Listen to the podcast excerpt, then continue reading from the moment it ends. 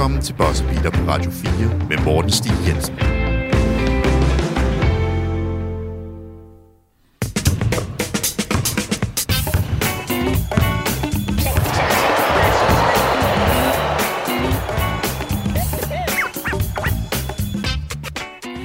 Rigtig hjertelig velkommen til Boss og Beater. Mit navn det er Morten Stig Jensen.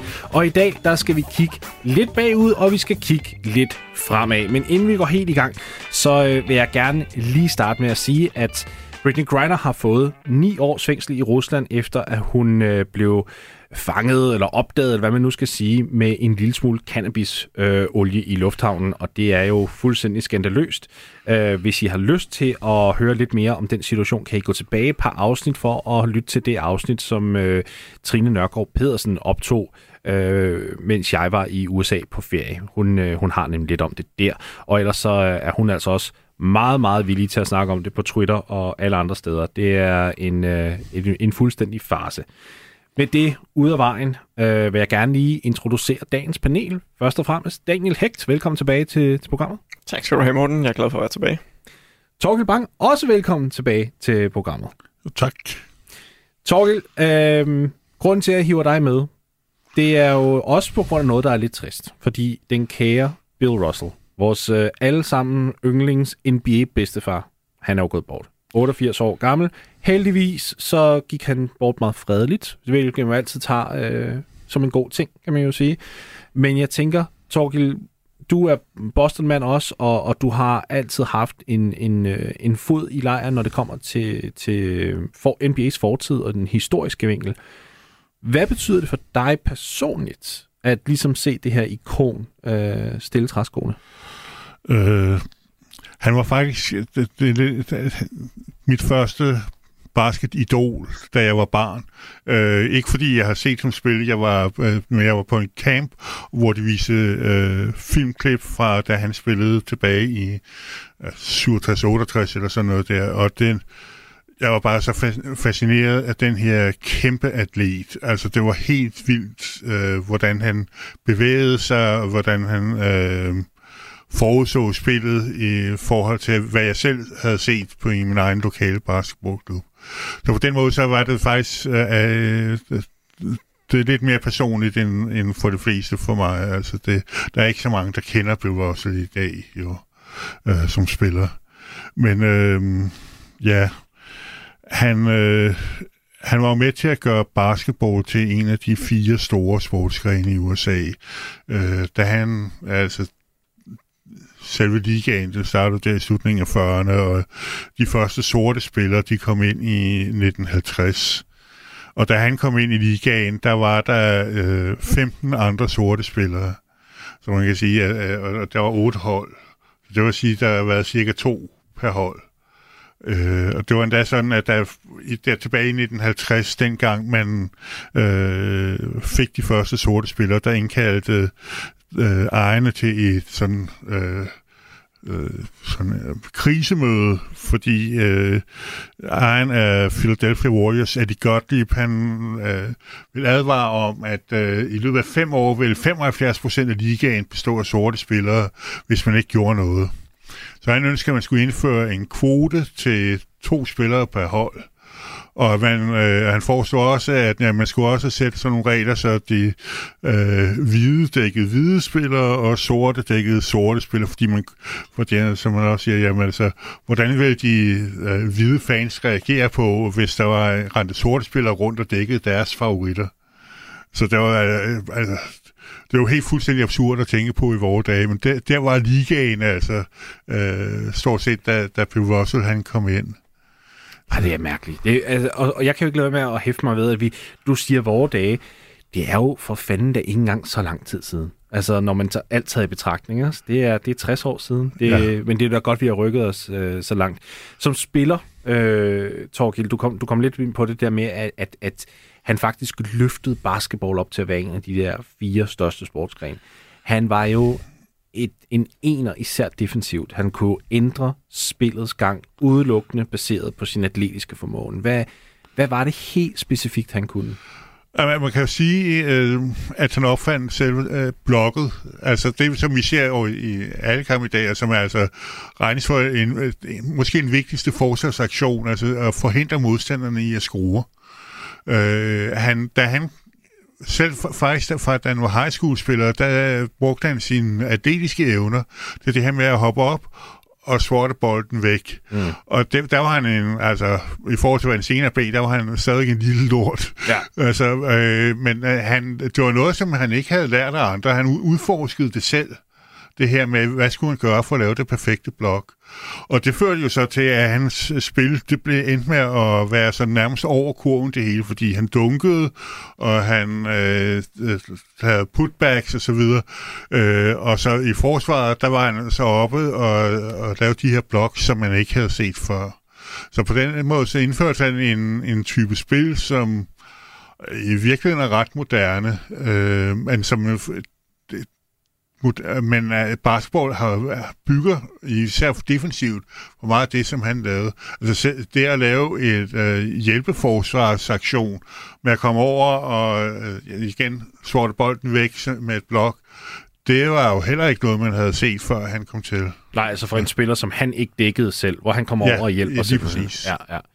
Nu, nu siger du jo også, Torgild, det der med, at den nye generation måske ikke rigtig lige... Øh, ved, hvem han er, eller kender så meget til ham. Så derfor rykker jeg lige over til dig, Daniel, for du er jo det yngre. Du er 27, er det ikke korrekt?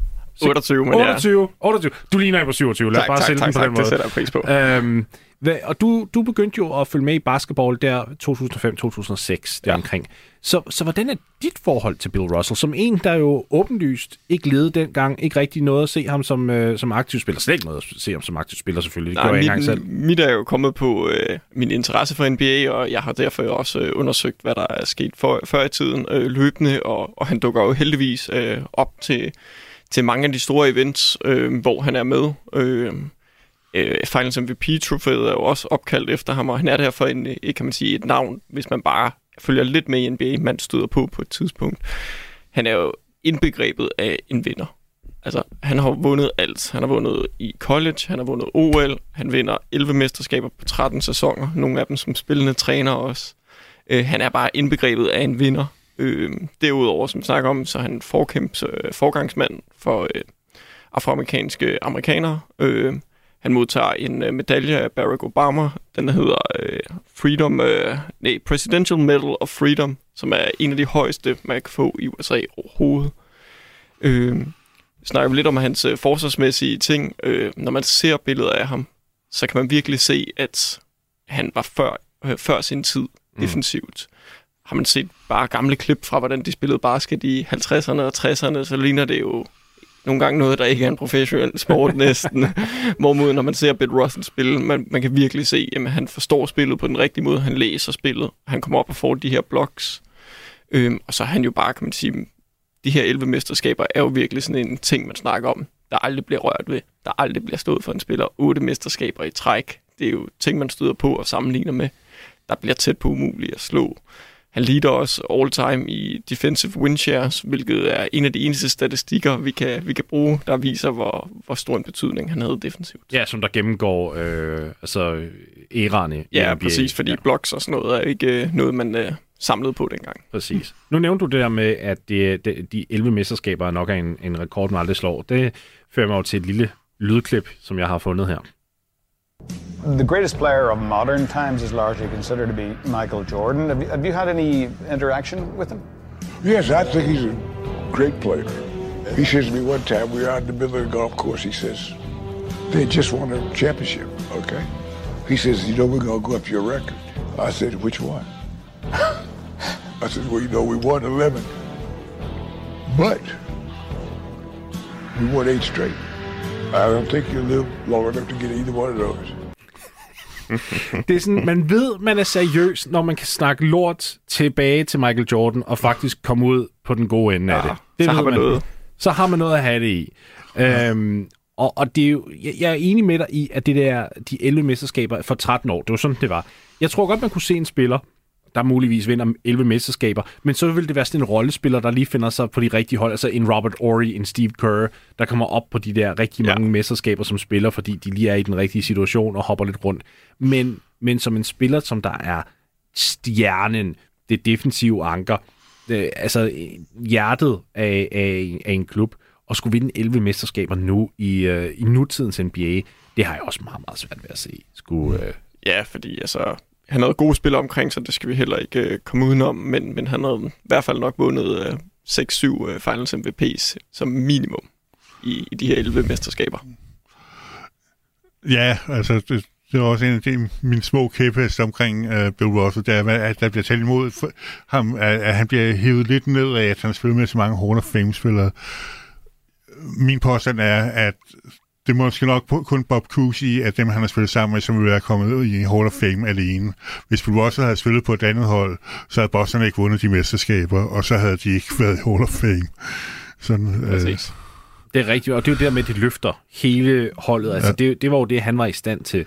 Han var i stand til at give øh, klubben selvfølgelig mesterskaberne, men han var også i stand til at løfte profilen af hans holdkammerater, netop på grund af de mesterskaber. Det er jo ja. det der med, at sejrfoder mere, flere sejre på et eller andet plan. Altså en, ja. en mesterskabsspiller nu til dags, han behøves aldrig nogensinde at betale for et måltid mad igen i, i, i den by, han vandt en mesterskab mere eller mindre. Ikke? Så han, han kan koge suppe på det i 20 år, hvis det skal være det. Også selvom han måske kun spillede 20 minutter per kamp i finalerne. Uh, det betyder bare noget. Og Torgild, nu, nu skal det heller ikke være nogen hemmelighed, at Boston som organisation, også efter Russell, jo har vundet en del mesterskaber. Det, det er jo en af de mest vindende sportsfranchises overhovedet i, øh, i USA. Øhm, hvordan tog byen imod Russell?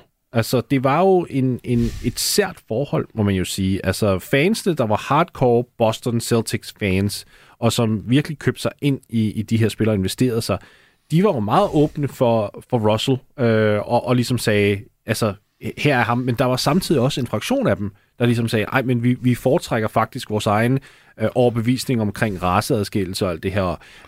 Hvordan flaskede det sig i, øh, i praksis for ham i en dagligdag?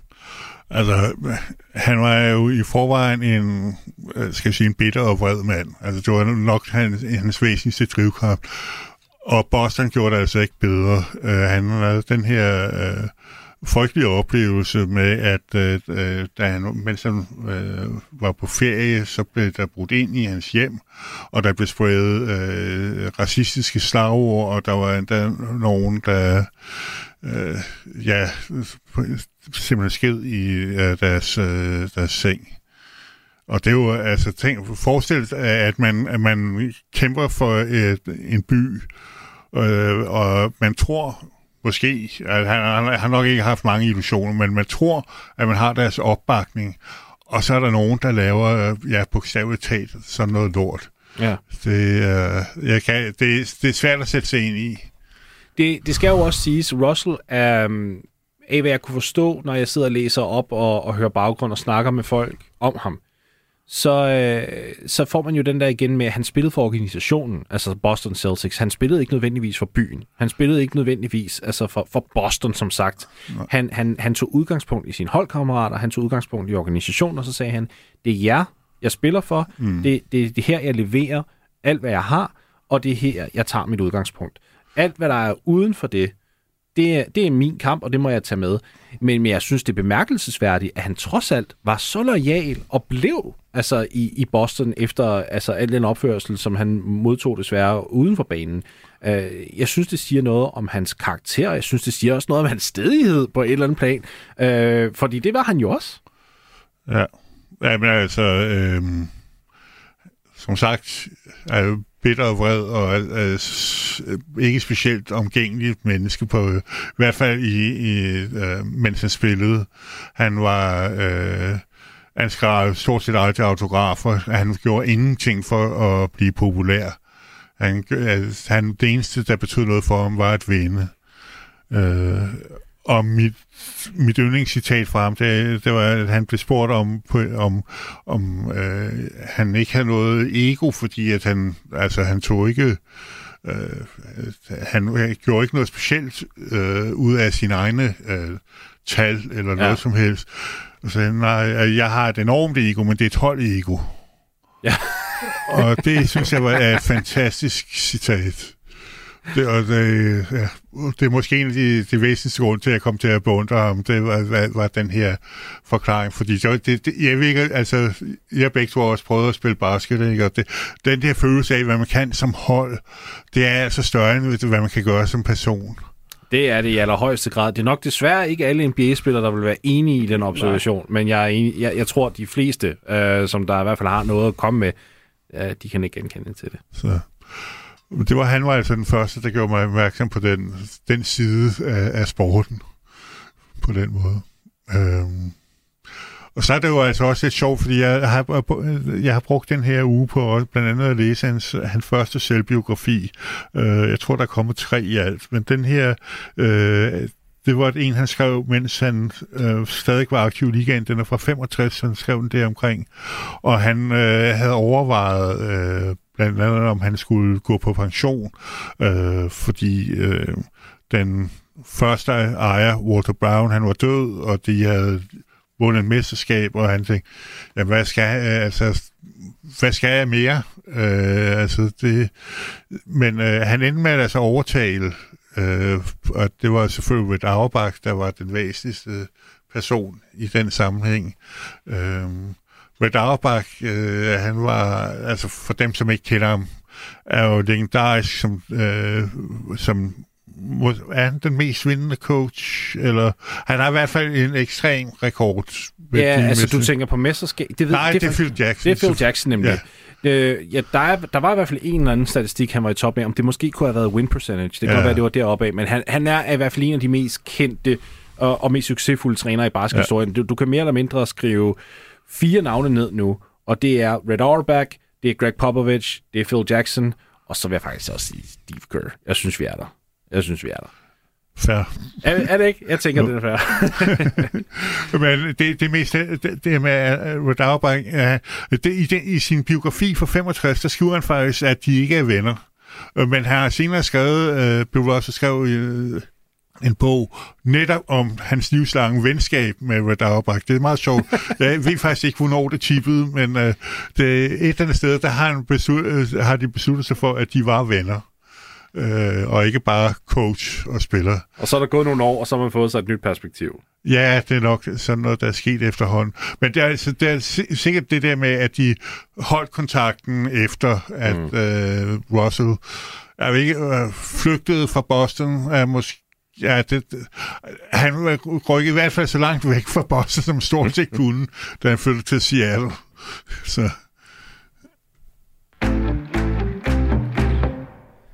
Vi øh, skal jo også snakke lidt om, hvordan det har været at, at være NBA-fan, imens han har været øh, rundt omkring NBA-atmosfæren efter hans spille, øh, spillende karriere. Fordi jeg voksede jo op med at se ham på sidelinjen ved All-Star-kampene ved de her events, og det har jo faktisk betydet rigtig meget for min forståelse af, hvad der skete dengang. Noget, som jeg har hæftet mig rigtig meget ved, øh, efter han gik bort, det er, når man tænker tilbage på, på alle de her All-Star-kampe og alle de her events, der blev nærmest altid sagt, hvorfor, hvis han for eksempel ikke kunne være til stede et år, hvorfor han ikke var der. Det tænker man jo ikke. Der er jo ikke, fordi Nej. der kommer en pressemeddelelse ud, der siger, at de kæmpe Mutombo won't attend this All-Star game as an observant. Altså, det, det hører man ikke. Men hvis Bill Russell ikke sidder på sidelinjen til en All-Star-kamp, så ja. finder du fandme ud af, hvorfor. Om det er, fordi han er forkølet, eller fordi han har nogle andre planer, eller et eller andet. Og det synes jeg også bare siger lidt om det her. Nu, nu brugte jeg, NBA, eller, nu brugte jeg begrebet NBA-bedstefar tidligere. Jeg synes, den er så passende i form af, at han ligesom altid sad der, og han nød spillet, og han blev interviewet altid på sidelinjen, især under All-Star-kampene. Og det morede mig, fordi man sidder sådan og tænker, vil man ikke gerne høre, hvad der skete på banen, altså høre kommentatorerne kommentere spillet. Det blev nærmest sat på pause i sådan 4-5 minutter hvert år, fordi man skulle lige tjekke ind med Bill Russell, også selvom han egentlig ikke havde noget sådan... Specielt at sige. Ja, ja han havde ikke noget nyt at sige. Øhm, men samtidig så, så hyggede han sig altid, men han havde et smil på, på læben. Altså, jeg, jeg er enig med dig, Torgild, som du sagde tidligere her i programmet, med at, at, at han var en vred og bitter mand med hans, på hans ældre år. Der synes jeg, den vendte øh, utrolig meget. Og jeg har et lydklip her fra en, en Sprite-reklame, hvor han sidder sammen med Kyrie Irving, som der er klædt ud som Uncle Drew. Øh, og, og det synes jeg, jeg synes, det viser meget af hans humor. Det kommer her. What these young bloods have to understand – that this game has always been and will always be about buckets. about bucket. Vi taler om, det en af de mest dominerende defensive spillere. Ja. Pludselig vender den på hovedet og siger, this game has always been about buckets. Jeg, jeg elsker, hvordan han ligesom tog humoren meget mere til sig i sine senere år, og ligesom var med til at... Øh, og, og, og lægge noget, noget nyt ned for hans, for hans omdømmer på hans ry og alt det her, fordi jeg tror nemlig, du har fuldstændig ret, Torkel, hvis, det var, hvis han bare var fortsat med at være en, en, en sur mand, en vred mand, hvilket jeg godt kan forstå. Det var ikke, fordi han var uretmæssigt øh, vred og sur og frustreret. Men hvis det var noget, der var gået ind i, i hans ældre år, så, så havde det jo nok været også et, et trist liv. Man får en ret god følelse af, hvor det endte henne, fordi han netop var så glad og så positiv. Ja, jeg, jeg, jeg, jeg synes, at, jeg, jeg, jeg synes ikke, måske ikke, vi fik nævnt nok om det her med, hvorfor han var den her vrede og bitter mand. Han var op, øh, vokset op under raceadskillelse i, øh, i sydstaterne. Ja. Og, og øh, hans øh, mor blev troet af en politibetjent til at tage hjem, fordi hun havde en hvid kvindes tøj på og så nogle ting. Altså, det er jo øh, den der måde, som han har, øh, har levet som sort, der, det, det er svært at forestille sig. Det er, øh, den der, øh, ja, som sagt, raceadskillelsen og øh, racismen, mm. øh, det vil jo nok gør de fleste øh, vrede og bedre. Selvfølgelig, og det, og det er jo det, som der er så forståeligt i det hele. Altså, ja uretfærdighedsbarometeret har været på max, og det så, som det var for, for utrolig mange altså sorte amerikanere dengang, og, og ikke, ikke kun sorte amerikanere, sorte generelt på verdensplan. Ja. Øhm, så, så det er jo, igen, det er ikke for at sige, at det, det ikke er forståeligt, øh, men jeg tror bare, man hæfter sig ved, at man er meget glad for at se, at han i hvert fald i sine senere år noget at opleve et i hvert fald mere åbent samfund. Vi er der ja. ikke 100% endnu. Det er vi ikke. Det må vi jo også samtidig se i øjnene. Men, men det er i mindst nogle bedre forudsætninger, der er nu, øh, end det var dengang. Og det virkede til, at han ligesom, hver gang han kom til en NBA-event i hvert fald, kunne læne sig tilbage og, og hygge sig og smile og grine. Han havde jo også den her fantastiske ting, øh, hvilket jeg først fandt ud af for et par år siden. Jeg ved, den er aldrig gået op for mig. Han elsker at sende fuckfingeren til alle altså tidligere spillere, aktive spillere, det er sådan en ting, han, han simpelthen havde, hvor at det var bare, øh, jeg tror, det var Charles Barkley ved et awardshow eller et eller andet, der står og giver en meget hjertefyldt besked, sådan, åh, oh, jeg værdsætter virkelig dig, Bill Russell, og så kommer kameraet hen på ham, langsomt men sikkert, så sniger fingeren sig op, og så giver han en fuckfinger, og det, folk griner, fordi de ved, at det er noget, der menes kærligt. Øh, I Summer League, Vince Carter sidder og, og kalder en kamp for NBA TV, og så der kommer der en timeout, og han, han spotter så lige pludselig Bill Russell i publikum. By the way, Bill Russell i publikum ved en ja, sommerlige. Ikke også, det siger altså også om, hvor, hvor meget han elskede det her. Og han, han står og vinker til Russell og prøver at, at, at, at råbe til ham sådan, hey, og, sådan. og Russell han, han smiler, løfter armen op og giver ham fuckfingeren, og Vince han, han, altså, han dør grin. Det er, det er simpelthen fantastisk. Så, så det der forhold, han havde øh, med spillere gennem historien, det, det synes jeg er så bemærkelsesværdigt. Og han holdt jo ved lige. Altså, du kunne være en 20-årig rookie, der kom ind i, i ligaen lige nu, og du vil stadigvæk få nogle ord med på vejen øh, af, af Russell. Ja, og altså for, for Boston-fans, så er det jo legendarisk hans interview med Kevin Garnett, hvor han også siger, altså, hvis du spiller på den rigtige måde, uanset ja. om du vinder eller taber, så du spiller på den rigtige måde, og hvis du ikke får nogen ringe her, så giver jeg dig en af mine egne. Men Daniel, nu, hvad, hvad tænker du, det betyder for, for de her unge spillere nu til dags? Fordi vi, vi dækker jo ligaen meget, sådan, som den er på det her program, og vi, har jo, vi snakker jo tit om unge spillere og fremtid og alt det her. Hvad, hvad tror du, det betyder for dem at have haft en, en, jeg vil ikke sige mentor, fordi det er jo en mentor som rent en, der er der hele tiden, men en, som har spillet på det højeste niveau, har vundet på det højeste niveau, øh, der kommer hen og siger opmuntrende ting? Jeg tror, det, det gør meget. Han er en, øh, en sindssygt god rollemodel, han, øh, og det har han levet med, øh, at han skulle være, og det har han også fortsat med at være efter hans karriere med at komme ud og vise, jamen både personligt med de ting, han har støttet i forhold til racisme og hans, øh, kan man sige, øh, mentalitet i forhold til spillet, hans vindermentalitet, men så har han også øh, været den her person, der altid har været der, og altid, kan man sige, kunne forbinde sådan en som mig, som ikke har set ham spille, eller så videre, og, og langt tilbage før os, jamen så han, han er der, og så er det en, man ser, at de interviewer ham, så står der en lille fakt om ham, typisk de 11 mesterskaber eller lignende, et eller andet, jamen han binder ligesom nogle generationer sammen øh, gennem basketball, øh, og gør, at ja, alle jo kender ham øh, i dag, og, og de spillere, der kommer ind i dag, jamen de ved, hvem han er, fordi han altid har været der, og han viser, hvad ligaen har været dengang. For at runde øh, Bill Russell af, inden vi skal videre til, til det næste emne, så vil jeg gerne spørge jer om, hvis nu at vi antager, at man smider Bill Russell ind i nutidens NBA, hvilken slags spiller vil han så være? For jeg, jeg, jeg, jeg, jeg har siddet og, og tænkt over det her, for der er mange, der siger, at oh, Bill Russell vil ikke kunne have spillet i nutidens liga, og jeg er så uenig. Jeg er så uenig. Han er simpelthen så, han var så atletisk først og fremmest, at det ville ikke være et problem. Han ville ikke blive udkonkurreret på det atletiske perspektiv. Det, øh, intelligensmæssigt, så er han, altså vi snakker et, et basketball-geni. Så jeg er heller ikke bekymret for, at hvis man propper ham ind i den her liga nu, så vil han kunne finde ud af det. Han var en meget undervurderet playmaker, altså afleverer. Det var ikke, han var ikke nødvendigvis den bedste scorer. Han var en, der, der ligesom skulle sættes op, og han scorede nærmest udelukkende kun nær ringen. Så jeg ved ikke, om jeg er helt forkert på den, men jeg ser sådan en slags Joakim Noah slash Clint Capella hybrid, hvis man nu, med, med bedre intelligens, fra, hvis man tager udgangspunkt i, i Capella, og måske lidt mere defensiv indflydelse. Hvor, hvor lander I henne? Hvilken Janis. Janis, ja. ja. Altså, så skulle han selvfølgelig også haft en træning, som Janis fik, da han kom til ligaen. Ja. Øh, og blive til en skytte og så videre. Men uh, atletisk Janis. Spændende. Ja, han tog også de der lange skridt. Altså, ja. han, han havde virkelig lange træk. Hvad tænker du, Daniel? Ja, jeg synes faktisk, den var ret god, fordi han var også øh, forholdsvis god til at, til at løbe bolden op ad banen i forhold til, at han var centerspiller på det tidspunkt. Øh, Øh, jeg... smider du en Jokic efter mig lige nu? Nej, det gør jeg ikke. jeg synes, hvis man kigger rent defensivt, så, øh, så, så, så den måde Anthony Davis, han også lidt godt til, godt til ja. den på med, med, med størrelsen, atletisk øh, shotblocker, især han kommer fra, øh, kan man sige, ikke hans direkte modstander, men også tit kommer på hjælpeforsvaret og laver blocks. Øh, der kunne jeg godt se noget.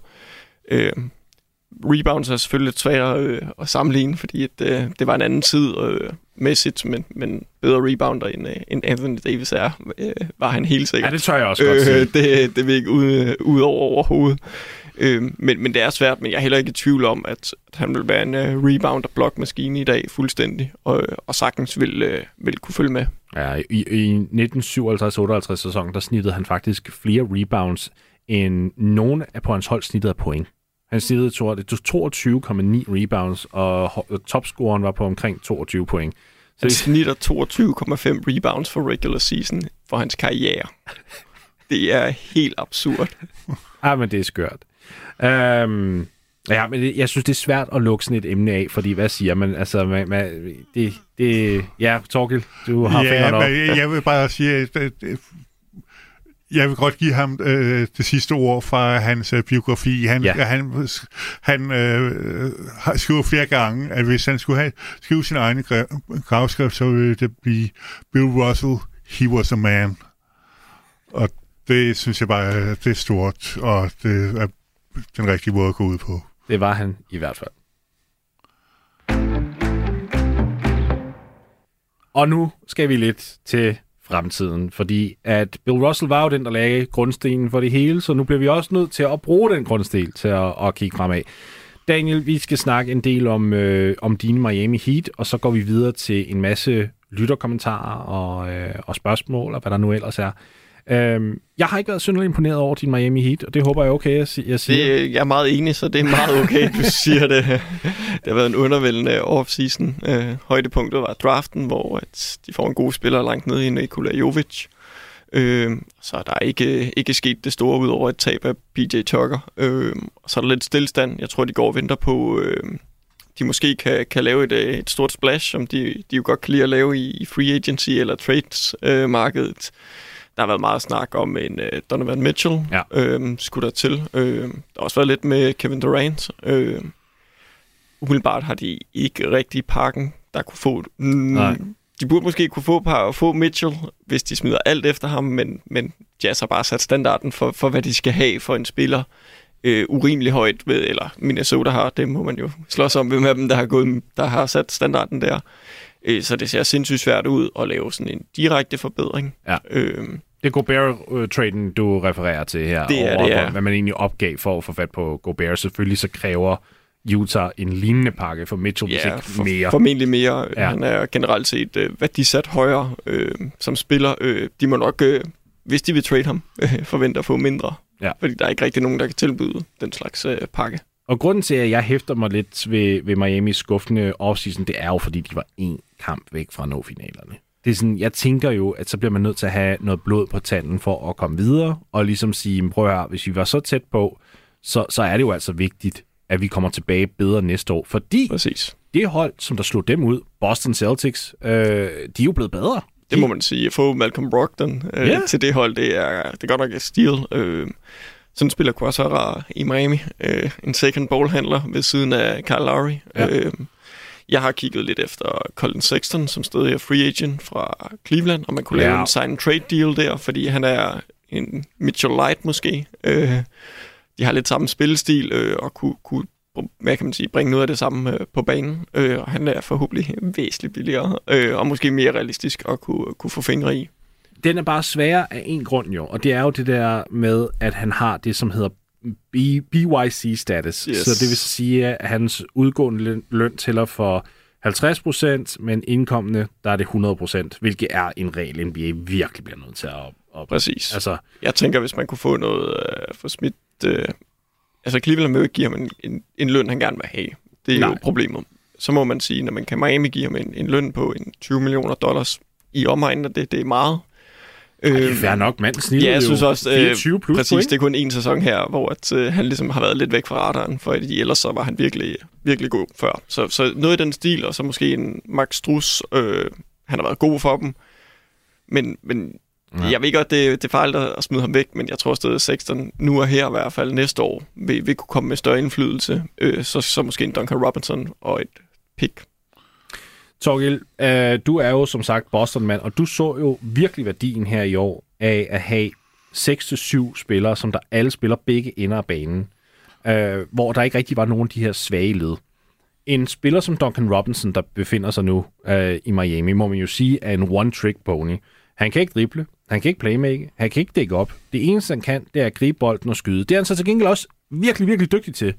Men når man sidder på en kontrakt, som han gør, hvor han tjener i omegnen af 18-19 millioner om året, øh, altså er, er vi begyndt at se døden nu af, af de her slags kontrakter, hvor at de her øh, altså endimensionelle spillere ikke længere får den samme slags løn? Øh, det kan man da håbe på, fordi det er virkelig et, øh, et eksempel til skræk og advarsel med Duncan Robinson, synes jeg. Øh, og jeg forstod, ikke, øh, jeg forstod ikke, at de lavede kontrakten, og det må man sige, det gør jeg stadig ikke.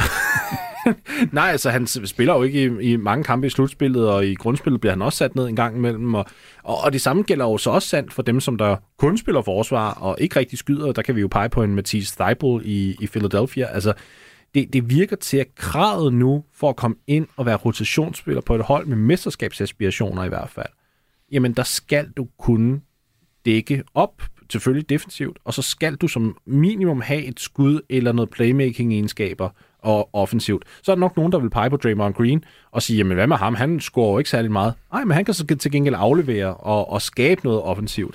Øh, så, så det må jo også være svært for, for klubber, ikke kun for Miami, men for klubber, der sidder med de her indimensionelle spillere på holdet, og, og som trækker meget store lønninger, og faktisk får dem sendt ud. Ja, altså, øh, det, jeg kommer til at tænke på øh, 2016 Atlanta-holdet, som havde Kyle Korver, Ja. som var jo øh, også øh, øh, brillant skytte. Men han lærte jo faktisk, øh, mens han var i Chicago før med øh, Thibodeau, der lærte han jo faktisk at dække op. Og det gjorde en kæmpe forskel på, øh, om han skulle på banen eller ej. Altså det, øh, og det, jeg, kan øh, jeg ved ikke, om man har håbet på, at man kunne gøre det samme med Duncan Robinson, at, at han vil lære at blive en øh, bedre forsvarsspiller. Men det er altså... Øh, nej, det, det, jeg, jeg, jeg er meget enig. Jeg tror ikke, det går længere øh, med, med så ensidige spillere. Nej, jeg tror, der, der er stadig nogle spillere, som, som, som stadig kan overleve ved at være dårlige i den ene ende, men, men, men stadig give noget effort, som en Seth Curry. Øh, også tage Steph Curry. Øh, han er væsentligt bedre forsvarsspiller stadig end, end Seth, men, men Seth Curry i Brooklyn Nets, formidabel skytte og, og angrebsspiller generelt set faktisk. Øh, meget lille, meget klein. Ikke den bedste forsvarsspiller, men han, han har stadig noget over sig, der, der gør det. Han har noget effort, han går ind i den, han giver ikke op på noget hvor sådan en som Duncan Robinson, altså han bliver bare sat med det samme. Altså, Ja. øh, så bare sådan, altså den lille forskel til, du behøver ikke være decideret god i begge ender, men bare, du kan være acceptabel. Altså, Ja. at du bare kan være lidt med jamen det gør, at man kan, du behøver heller ikke skyde 35% fra træerne, men kan du skyde 33% fra træerne, så begynder man at sige, okay, jamen så kan vi ikke bare fuldstændig lade ham stå i, i hjørnet. Præcis. Så det, det der med grænsen, den er bare blevet rykket fra. Førhen kunne man faktisk være decideret elendig i den ene ende, og rigtig god i den anden ende, hvor nu her, man skal bare være næsten middelmådig Ja. ja. i den ene ende, og så rigtig god i den anden ende, til man kan få tid.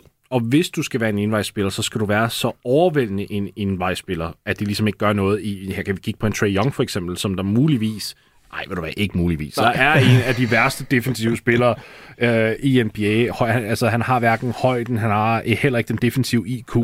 hvilket er sjovt, fordi når man kigger på, hvor klog han egentlig er på den anden ende af banen, Man burde kunne læse spillet øh, ja. i begge ender. Ja. ja. Øhm, så, så for ligesom at, at runde Miami af her, hvad, hvad skal de gøre? Skal de simpelthen bruge Tyler Hero og så sige, det her, det er den store mading, vi har? Altså, hvad, det... Jeg vil smide op afsted, hvis man kan få et, et, et topnavn, en, øh, en Donovan Mitchell, Ja. øh, kaliber deroppe af en All-Star-spiller, så vil jeg gerne sende ham afsted.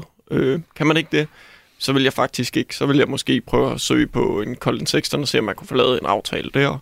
Øh, ja, se hvad der er måske af nogle sidste free agents. De har stadig et fint hold fra sidste år af, skal mm. Huske. Og, og sådan en som Max Struss bliver også bedre. Øh, det nytter heller ikke noget at, at være anden offseason, sælge hele fremtiden. Øh, og sælge, sælge alle de unge gode spillere ind, fordi at Butler er op i årene, Larry er op i årene, når de to er væk, så skal der også være nogen til at kunne tage over. Ja, præcis. Og de, de prøver at spare cap space til 2023, hvor markedet kommer til at være rimelig hæftigt, men det er jo bare at spille et år, et år med, med Butler og med, og med Kyle Lowry. Og så håber jeg nu altså også på, at der kommer noget intern forbedring, fordi Bam Adebayo er begyndt decideret at blive skuffende for mig nu. Der skal. Ja. ske noget. Ja, han, det har vi også snakket om tidligere, ja. øh, har, øh, han mangler simpelthen en, en Bill Russell-mentalitet med, at han gerne vil vinde, end at, end at være en vinder på banen. Det virker meget, som om han er en statist nogle gange øh, på banen, øh, hvor han skal ind og simpelthen dominere noget mere. Han har alle egenskaberne og rammerne til at, til at være en bedre spiller, end han er. Sæt dig ned, Bam Adebayo, og se Bill Russell highlights. Det gælder vel for alle, Torkel, gør det ikke? det, det er jeg med på. Så skal vi til at svare på nogle øh, spørgsmål også, eller bare få nogle kommentarer ind, fordi jeg spurgte nemlig folk derude lidt, hvad, hvad synes I om jeres øh, holds øh, offseason, og hvad, hvilke nogle tanker gør I om, om nogle bestemte hold?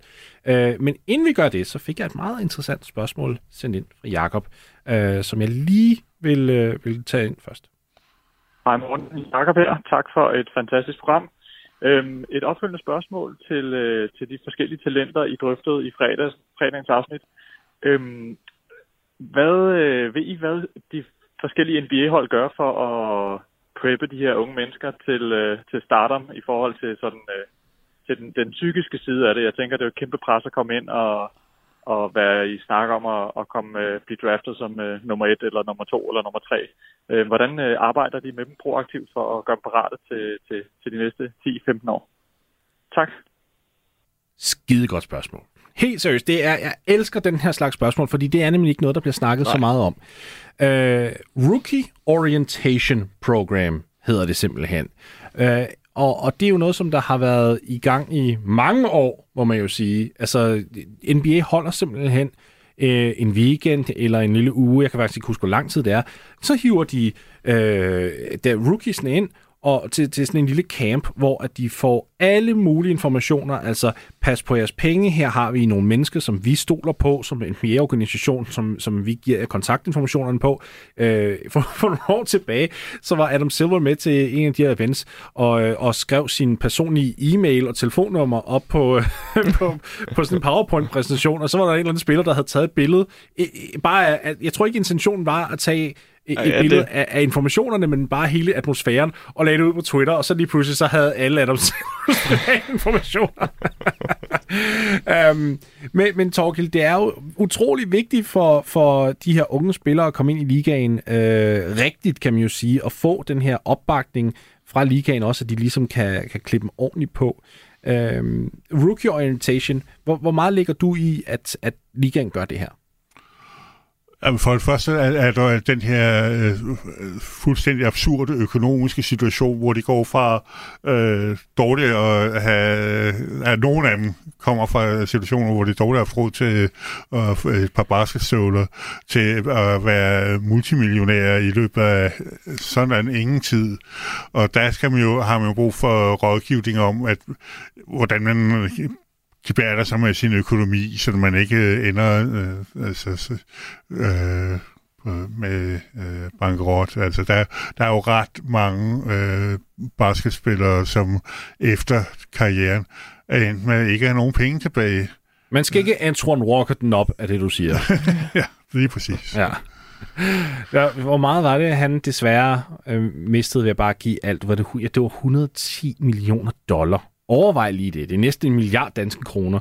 Og, og det, det blev simpelthen spildt, fordi han gav flybilletter til alle sine venner hele tiden og betalte deres husleje, og det løber altså op uh, rigtig, ja. rigtig hurtigt. Og så skal vi også huske 110 millioner. Det er, jo, det er jo heller ikke det, man får ud. Der skal lige betales skat, der skal betales for agenter, der skal betales for publicists og alt det her. Der, der er mange ting, der skal med i det.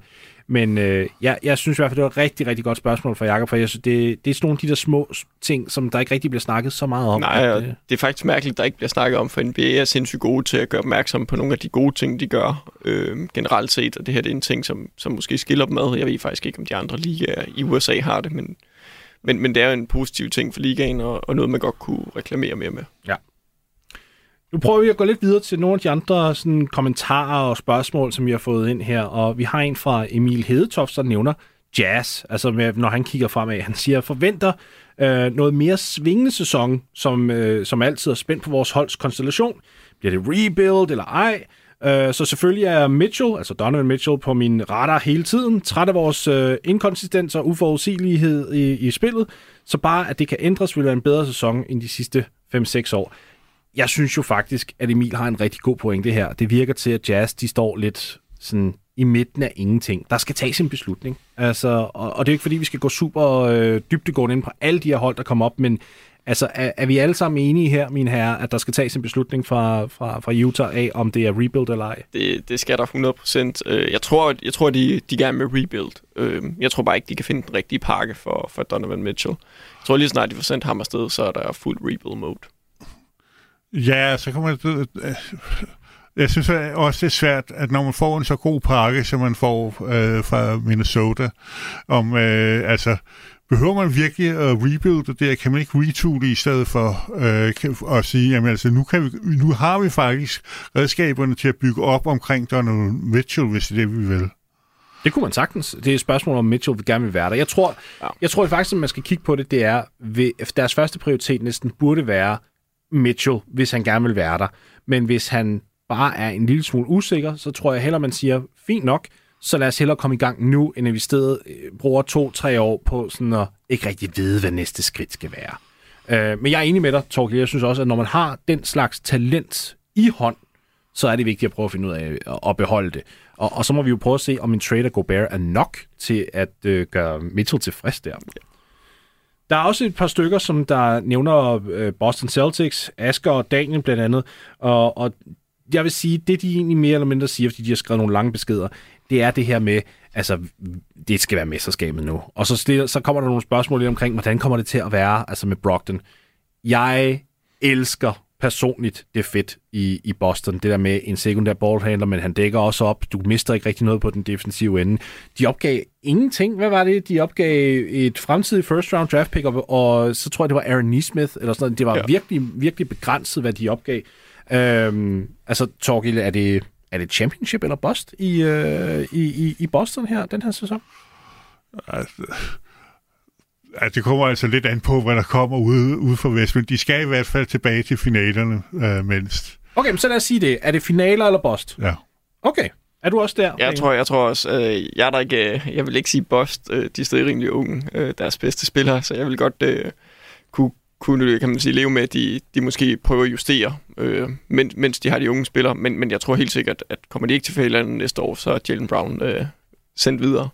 Øh, jeg tror, de har en sindssygt god chance for det. Øh, der har været snak om Marcus Smart. Han har været ude at sige, vi kunne ikke komme til finalerne med andre point guards end mig. Ja. Nu henter de en, en point guard ind. Det er Malcolm Brogdon, men han er meget anderledes point guard end, øh, end de to tidligere, som, øh, som øh, han har refereret til Marcus Smart. Øh, han er nemlig en sindssygt defensiv god spiller, og han er en meget uselvisk øh, spiller, hvilket kommer til at passe øh, virkelig godt ind. Mm.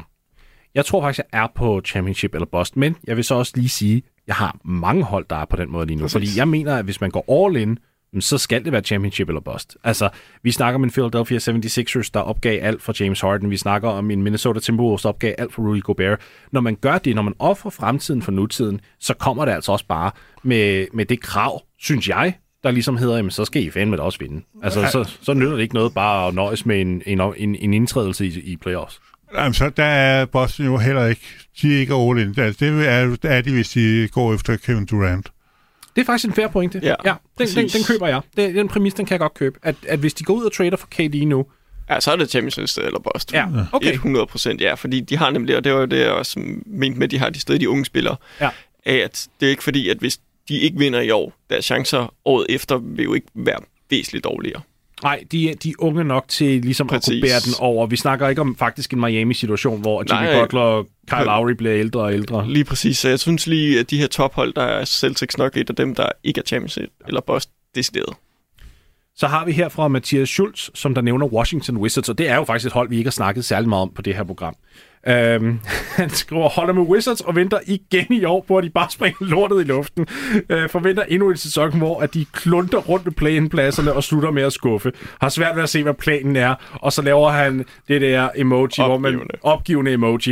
Øh, jeg elsker altså Mathias' ærlighed, det her med bare sådan for helvede. Han må være en, øh, en god optimist, hvis han, øh, han tror, de, at, øh, at de kan komme i slutspil, hvis han skriver, at han bliver skuffet over den her sæson. Jeg tror godt, han kan forvente, at de, øh, Bill han scorer 25 plus, og så render resten rundt og, og laver lidt fis og ballade, og så ender de på en 14. plads. Ja, men jeg, jeg, jeg synes også, at det her Washington-mandskab, jeg har svært at finde ud af, hvad deres plan er. De trader på Porzingis. Fint nok. Jeg er faktisk åben for at se Porzingis i et andet system, hvor at han ikke spiller ved siden af en, hvad man kalder en heliocentric spiller som Luka nødvendigvis. Jeg kunne egentlig godt tænke mig at se, hvordan han ligesom klarer sig lidt på sin egen kort på den måde. Men hvad er, altså, hvad er topniveauet, de kan ramme her? Hvad, altså, altså, hvad som- er som- målet med deres roster? Jamen præcis, som Mathias også selv skriver, det der med at klunte rundt med play-in-pladserne, ikke? Også, det, er jo, det er jo vidderligt der, hvor vi topper ud. Det er ved Ja. en playoff-plads. Selv hvis de kommer ind som et sikret top 6 seed, hvilket jeg ikke tror på, så er de stadigvæk en first round exit, med mindre at samtlige superstjerner i Eastern Conference er gået ud med skader. Øh, så jeg, jeg, er jo, jeg er jo enig med, med Mathias, må jeg jo melde mig ind i, med at, at jeg synes også, at øh, det er tid til at springe det hele i. Jeg kan dog godt lide, Torgild, at de skrev under med Beal, fordi nu kan de trade ham. I stedet for, at de mister ham for ingenting. De skrev under på en langvarig kontrakt med ham. Hvis han holder niveauet, og der er ikke rigtig noget, nogen grund til, hvorfor han ikke skulle gøre det, så kan de jo flippe ham. Ja, og altså, jeg har bare det der med, at øh, øh, spillere, gode spillere på dårlige hold, er noget, man rigtig let kan brænde sig på. Og det tror jeg altså også er mesterskabskandidaterne. Og der er jo ikke nogen andre, der har brug for ham end mesterskabskandidaterne. Mm. Og der har jeg lidt svært ved at se, hvem der skulle øh, ofre noget for ham. så skulle det være en, en klub som, så, ja, jeg skulle til at sige Lo- Los Angeles Lakers, altså som der trader Russell Westbrook tilbage til, til, uh, til Washington, og så bare sender 10.000 draft picks. Problemet er, de kan kun ja. sende to. Ja. Og, og det er virkelig det, der begrænser det. Uh, men jeg er også enig med dig i, en spiller som Beal, der er 29 nu, altså det, det er ved at være tid til ligesom at, Jeg synes, at finde ud af de, det. de, de skal simpelthen vente her til, øh, til januar, finde ud af, hvilket af topholdene præsterer ikke særlig godt, som man havde forventet skulle være, være rigtig gode, og så ringe til dem og så sige, her Bill, det her, det vil vi have fra jer. Ja. Øh, fordi at det er den eneste måde, de får nok værdi tilbage for dem, det er at finde et hold, der er midt-season er lidt desperate. Så har vi her fra Mathias Kamper, som der er Oklahoma øh, City Thunder-fan. Det er et godt tidspunkt at være det på. Ja, det må man sige. Og han har øh, et spørgsmål her. Han siger, ser I OKC være en trussel til en slutspilsplads i år? Er det stadig for tidligt? Jeg tænker, I nok svarer nej til mit første spørgsmål. Så hvem eller hvad skal OKC hente, hvis de skulle blande sig? Og der vil jeg sige, og jeg, jeg tror, jeg taler på alle vores vegne, at de skal slet ikke begynde at pille ved det her. Uh, de skal ikke begynde at prøve at accelerere deres rebuilding-proces. De har gang i noget, der ser rigtig fint ud. Hvis de lige pludselig bliver heldige næste år og får- får en uh, Victor Wembanyama i draften for eksempel, uh, altså jeg vil ikke gå ind og pille med noget som helst for at, uh, at accelerere noget som helst lige nu. Er, er, er vi enige? Ja, helt sikkert. Ja, jeg er super enig. De, der er ingen grund til, at de skulle komme op og spille playoff i år. De skal bruge deres tid på at udvikle de unge spillere, give dem så meget spilletid, lærepenge som muligt. Sådan, sådan lige om 3 til fire år skal starte deres forhåbentlige dynasti, som de har samlet øh, kapital til. Øh, så har de øh, en masse erfaring under bæltet. Øh, så, så man må lige som Oklahoma City lige have lidt mere tålmodighed, før man kan se dem slå til. jeg har det sådan, at langt de, altså, hvis man er, er contenter, så er det typisk, fordi man har øh, nogle spillere, man har draftet selv, som man har by- fået bygget op. Ja. Og øh, det skal man altså holde fast i. Man skal ikke til begynde at manøvrere sig ud af den position. Nej, og, og jeg vil sige, de har jo gjort et fantastisk arbejde med Shea Gilgis Alexander. Det eneste, der kunne være interessant for mig, det er at se, og, om Shea bliver ved med at have den tålmodighed, han har haft indtil videre. Det kan jo godt være, hvis han sidder der og tænker, okay, der, der er måske to-tre år, inden jeg skal i slutspillet. Altså, nu, nu er jeg begynder jeg at blive i midten af 20'erne. Altså, skal vi ikke lige se... Der kommer andre unge gode spillere ind, der tager noget af mit shine måske. Ja, Helt det, sikkert. det er jo noget, man bare lige skal være ops på. Jeg siger ikke, at der ligger noget der overhovedet. Det kan godt være, at han er helt med på den plan. Det tror jeg. Det går ja. jeg da ud fra. Jeg går da ud fra, at de har snakket med ham om det også og alt muligt. Men øh, jeg synes bare lige, det er sådan en ting, man skal have med i baghovedet en gang mellem, at hvad nu hvis? Mm. Næste spørgsmål, det kommer jo som altid fra Kim, som der har indsendt en lydfil, og den kommer her. Hej Morten, det er Kim. Øhm, jeg holder med Detroit Pistons, og mine forventninger til næste sæson, det er jo nok ud fra blandt andet det, som I har talt om med hensyn til draften og sådan noget. Altså, så kunne jeg jo godt ønske mig, at de virkelig øh, tog et step opad, og så i det mindste kom... Øh, altså, playoff ville jo være dejligt, hvis de kunne komme direkte med, men i det mindste play-in øh, er, ligesom, er nok der mine forventninger, de ligger mig nok sige. Det, så kan det godt være det er lidt højt sat, men det, øh, det må I jo vurdere, om det er er det for højt sat, øh, at tænke, at øh, Detroit Pistons de kan komme i plan øh, i den kommende sæson. Tak for et godt program. Ja. Ja, Yes, altså, det, ja, det vil jeg sige, det er højt sat. Øhm, og igen, meget ligesom Oklahoma City, jeg synes ikke nødvendigvis, at de skal accelerere noget som helst. Øhm, Torkel, nu, nu nævnte du lige det der med at egentlig at have sine egne rookies, som man har bygget op omkring og alt det her. Øh, Detroit står jo faktisk med et rimelig fint udgangspunkt. Altså, de har en Kate Cunningham, og så her i år, der fik de både Jaden Ivey, en Jalen Duran, altså de har også en Sadiq Bey, de har en Isaiah Stewart. Altså, det virker til, at de faktisk kan bygge en, en rimelig effektiv trup op, som der er fuldstændig hjemmebagt. Ja, altså jeg synes faktisk, at de ikke er så langt fra at, øh, øh, at skulle til at sige, nu vil jeg godt sætte et hold sammen, der kan komme i playoffs. Øh, måske øh, nogle lidt stærkere veteraner. Ja. Men øh, ellers er de... Altså, jeg, vil, altså, jeg selvfølgelig ikke gå efter playoffs i den her sæson. Nej. Men øh, øh, det er måske næste. Ja, jeg tænker også, at næste virker som et meget godt kompromis. Ja, jeg håber i år, at målet er at kunne kæmpe med om de sidste play-in-pladser. Ja. Øh, så man skal ikke være nede i den dårligste ende øh, af, af East, men, men, men hvis man nu kan være lidt bedre op, vise bedre takter end sidste år, måske et stykke af vejen være med til at, til at kæmpe om en play-in-plads, så tror jeg, man skal være rigtig fint tilfreds. Jeg tænker også meget, at det her det afhænger af Jalen Duran. Han er jo kun 18, nu ved jeg ikke, om han er blevet 19. Men, ja. men man ved jo ikke rigtigt, hvad man får her endnu. Han er jo bygget, som jeg ved ikke, hvad han er fantastisk bygget ja. for en 18-årig. Han ligner jo en på 25-26. Det kan godt være, at han kommer ind i ligaen og faktisk har den her altså, indflydelse med det samme. Det kan også godt være, at det kommer til at tage nogle år. Så jeg tror, at man kommer til at tage beslutningen af, hvornår har vi lyst til at være kompetitive, meget baseret på, hvordan det går med ham og Jaden Ivey her i år. Jeg tror, at den der rookie-succes mellem de to, Præcis. den kommer ligesom til at afsløre, hvor er vi henne. Ikke ja. nødvendigvis sagt, at jeg tror, at de så kommer til at accelerere ved for eksempel trade deadline. Lad os nu sige, at. Duran og Ivy begge to rammer allerede nu her som rookies. Så, så vil jeg stadigvæk ikke sige, at Detroit skulle øh, der ved februar sidde og sige, Ej, det, vi klarer det rigtig godt. Lad os gå ind og hente en 35-årig. Hvad, hvad koster det at hente Westbrook ind? Altså, Ja, præcis. deres, øh, deres succes for den her sæson burde ikke have noget med playoff, play-in at gøre. Øh, Det kunne være rart, det er slet ikke det, øh, at give de unge noget succes også. Mm. Det, det er selvfølgelig altid godt, man vil gerne være kompetitiv. Men deres succes, det skal være at udvikle deres spillere. Altså, Ja. ja. og det, det, det er nemt at sige, og mange af de, de hold med, med unge spillere i et rebuild-mode. Men, men det er simpelthen så vigtigt, at man ikke, man ikke fjerner øh, for meget fra dem. Ja, jeg vil sige, de har jo kernen. Altså, hvis vi kigger på de der fem spillere, jeg, jeg nævnte før, de har jo faktisk en af de mest interessante unge starting lineups. Altså, hvis vi antager, at de starter øh, både, altså alle sammen, Duran, Stewart, Bay, Cunningham og Ivy. Ja. Altså, hvis de, hvis de starter alle de fem, så må man jo sige, Torgild, at det er, det er jo en, en lineup til fremtiden. Altså en, en starting five, der muligvis kan, hvis de lykkes med at beholde dem alle sammen, selvfølgelig på lang sigt, Altså, det, det kunne være en, en klub, der kæmper med i Eastern Conference Finals i, i mange år, hvis, øh, hvis alt flasker sig rigtigt. Helt sikkert. Øh, altså, jeg synes, vi ser, øh, hvad vi så fra Kate Cunningham sidst i øh, den forgangne sæson, øh, der tror jeg, at han, han ligner et, øh, et samlingspunkt, altså en, der, der kan være stjernen på holdet, og, det, det, og nu får vi se, hvad deres rookies, som de også kan det, men altså, der er i hvert fald noget, øh, der som øh, hvor virkelig noget at bygge på det her.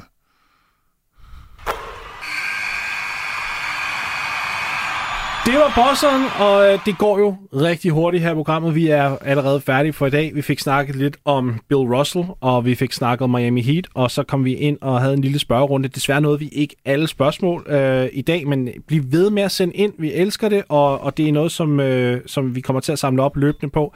Næste uge, der håber vi på at lave et øh, nostalgi-afsnit her i programmet, så øh, det, det skal nok blive, blive rigtig sjovt. Daniel Hecht, Torgild Bang, tusind tak, fordi I begge to er med her i dag. Øh, Jeg værdsætter virkelig jeres øh, perspektiv på, på Bill Russell og, øh, og på NBA's fremtid. Tak for i dag. Ja, mange tak selv.